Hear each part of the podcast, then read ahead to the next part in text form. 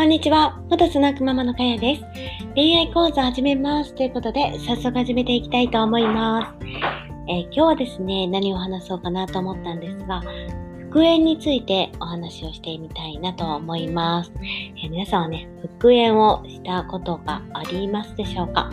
私もあの過去にですね、独身の時に何回もね、繰り返して、えー、付き合っては別れて、付き合っては別れてみたいな、あの付き合いをね、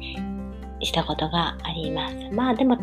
たくさんはなくてですね、同じ人と、まあ、えー、やり直したっていうのは、まあ、二人ほどいらっしゃるんですけど、うん結局ね、うまくいかなかったです。まあ、どうなのかな、まあ、うん、いかなかったというか、まあ、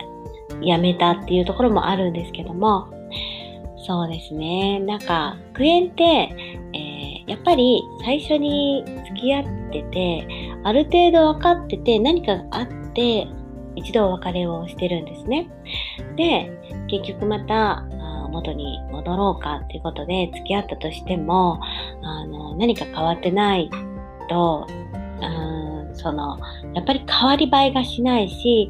えー、最初のね、付き合い始めの頃のあのキュンキュン感っていうのはもう通り越してしまってるので、あのー、そうですね。まあ、そんなに楽しくないよっていうのをお話、あ、えー、と自覚をね、しておいた方がいいなと思います。えー、私はですね、えっ、ー、と、もう独身の時だったんですけども、あのすごく大好きな彼氏がいて、で、その人は子供がいたんですね。で、えー、かえちゃんのね、えー、かえちゃんとずっとしたいけど、あの、もし子供ができても、一人目のような、一人目の時の、えー、感動はね、多分味わえないよって言われたことがあるんですね。めちゃめちゃ欲しいけど、まあ結局はね、叶わなかったんだけども、ああ、そうかと思って、すごく、まあ正直な反面、まあその人はね、正直にこう言ってくれたんだけど、なんかね、寂しいなと思ったんだけども、これが本当に、えー、事実だなと思いました。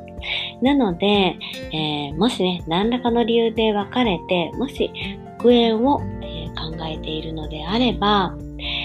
最初の頃のあのドキドキ感とか、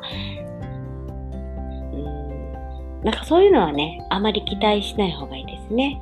もしやり直すとなったら、えー、その延長上にあって、さほど楽しいわけではないと。まあ、安心感だとかね、落ち着くとか、まあその人のことを多分たくさんね、知ってるから、まあそういう意味で、あの、やり直すんではいいけれども、また新たにね、こう、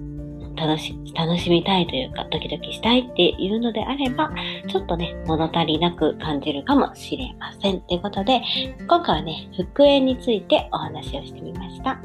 今回以上で終わりたいと思います。バイバイ。